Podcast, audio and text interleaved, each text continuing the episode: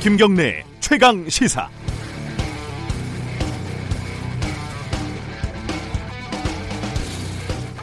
검찰이 유시민 노무현 재단 이사장에 대한 수사에 착수했다고 합니다. 어, 허위 사실을 유포했고 그래서 검찰의 수사를 방해했다 이런 내용의 고발이 접수가 됐다는 거죠. 뭐 저는 유시민 이사장의 의견에 동의하는 것도 있고 동의하지 않는 것도 있습니다. 유시민 이사장의 방송에 대해서는 홍준표 씨 등이 하는 정파적인 유튜브 방송 중에 하나 정도 이렇게 평가를 하고 있습니다.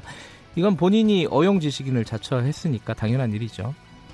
또 언론으로 본다면은 사실에 대한 엄밀함이 부족하고 자유는 많이 누리지만 책임은 없는 편이다. 이렇게 생각하고 있습니다.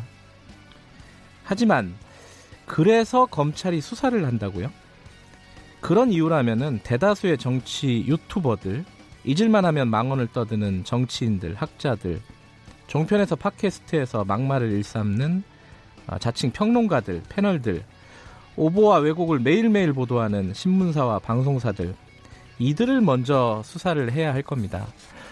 고발이 됐으니까 수사를 한다고요? 그럼 나경원 의원 수 사건은 왜 수사를 거의 하지 않고 있는 거죠? 어, 계엄령 문건 수사는 왜 저 상태에서 수사를 멈춘 걸까요? 그리고 이미 제기된 검사들의 성매매 의혹 이런 데에서는 왜 적극적으로 수사에 나서지 않는 걸까요? 유시민 이사장에 대한 수사 착수는 검찰에 대해서 날선 비판을 했다 이 이유 말고는 해석이 안 됩니다. 어, 이런 발언도 문제가 된다면 뭐 저도 수사를 하면 좋을 것 같습니다. 이 사회에는 표현의 자유의 영역이 있고 해석과 의견과 주장의 영역이 있습니다. 검찰이 이 사회의 모든 영역을 다 관장하겠다 이런 욕심 버리셔야 합니다. 10월 25일 금요일 김경래의 최강 시사 시작합니다.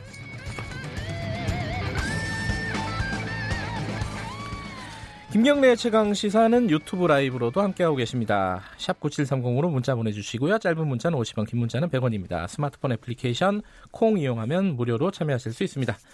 오늘 금요일 주요 뉴스 브리핑부터 시작하겠습니다. 고발 뉴스 민동기 기자 나와 있습니다. 안녕하세요. 안녕하십니까. 어, 어제 이낙연 총리, 아베 총리 회담이 있었습니다. 21분 동안 회담을 했는데요. 좀 길었네요, 예상보다. 10분 정도 더 진행이 됐습니다. 예. 한일 관계 어려운 상태를 방치할 수 없다 이런 쪽으로 의견을 모았고요. 이낙연 총리는 문재인 대통령의 친서를 아베 총리에게 전달을 했습니다. 근데 일제 강제동원 배상 문제에 대해서는 양국 입장 차이가 여전했는데요. 아베 총리는 1965년 청구권 협정을 통해 배상 문제가 일단락됐다 네. 이런 입장을 되풀이했고 이낙연 총리는 배상 문제는 끝난 게 아니라 협의가 필요하다 이런 점을 강조를 했습니다. 네. 다만 짧은 시간의 회담이었기 때문에 배상에 대한 구체적인 현안 이야기는 없었다고 합니다. 예, 어, 3부에서 저희가 외교부 차관 연결해서 예, 회담 뒷얘기 좀 들어보도록 하겠습니다. 네. 표창원 의원이 불출마를 선언을 했어요. 20대 국회는 사상 최악의 국회라면서 불출마를 통해서 참여하고 네. 책임을 지겠다고 밝혔습니다. 조국 전 장관 때문만은 아니지만 최근 가장 힘든 사건이었던 건 분명하다 이런 얘기도 했는데요. 네. 최선을 다한다는 생각으로 하루하루 버텼지만 국회 법사위는 지옥 같았다 이런 얘기를 했습니다. 근데 공교롭게도 이철희 의원도 불출마 선언을 하지 않았습니까? 네. 이철희 의원도 국회 법사위 소속입니다. 조국 사태가 영향을 줬다 이렇게 볼 여지가 있어요. 네. 많습니다. 그렇게 네. 볼 여지가. 초선 의원들의 불출마 선언이 잇따르니까 더불어민주당 분위기가 좀 뒤숭숭한데요. 네. 오늘 의원총회가 열리는데 지도부와 중진 그룹에 대한 성토장이 될 수 있다 이런 관측도 나오고 있습니다. 반면에 자유한국당은 원래 불출마하겠다고 선언한 사람들이 꽤 있었는데 다시 뭐 마음을 바꿨다면서요? 김무성, 윤상직, 정종섭, 유민봉, 김정훈, 조훈현 의원 이렇게 여섯 명이요. 네. 지난해 6.13 지방선거 참패 이후에 불출마를 직접 선언을 하거나 가능성을 시사했거든요. 네. 근데 조선일보가 이걸 확인을 해보니까 아, 3명 정도가 출마에 좀 무게를 두고 있는 것 같습니다.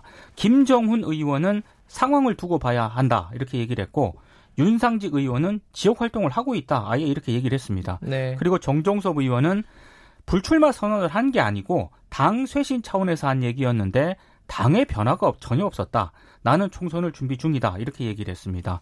그래서 지금 자유한국당 내부에서는 황교안 대표가 직접 나서서 영남 다선 의원부터 불출마 선언을 이끌어내야 한다. 이런 네. 주장도 나오고 있는데요.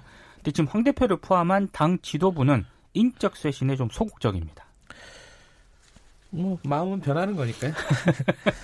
홍석현 씨, 홍석현 회장 이름이 또 언론에 거론됐습니다. 그 동교동계와 민주평화당, 대한신당 관계자들이 홍석현 중앙홀딩스 회장과 만나서요. 네. 제3지대 신당 대표를 맡아달라 이렇게 건의한 것으로 지금 알려졌습니다. 네. 뭐 권노갑, 정대철 전 의원을 비롯해서 민주평화당, 조배숙, 황주홍 의원, 대한신당 관계자들이 지난 23일 서울의 한 식당에서 홍석현 회장을 직접 만났다고 합니다. 네. 일단 홍 회장은 거절의 뜻을 표했다고 하는데요.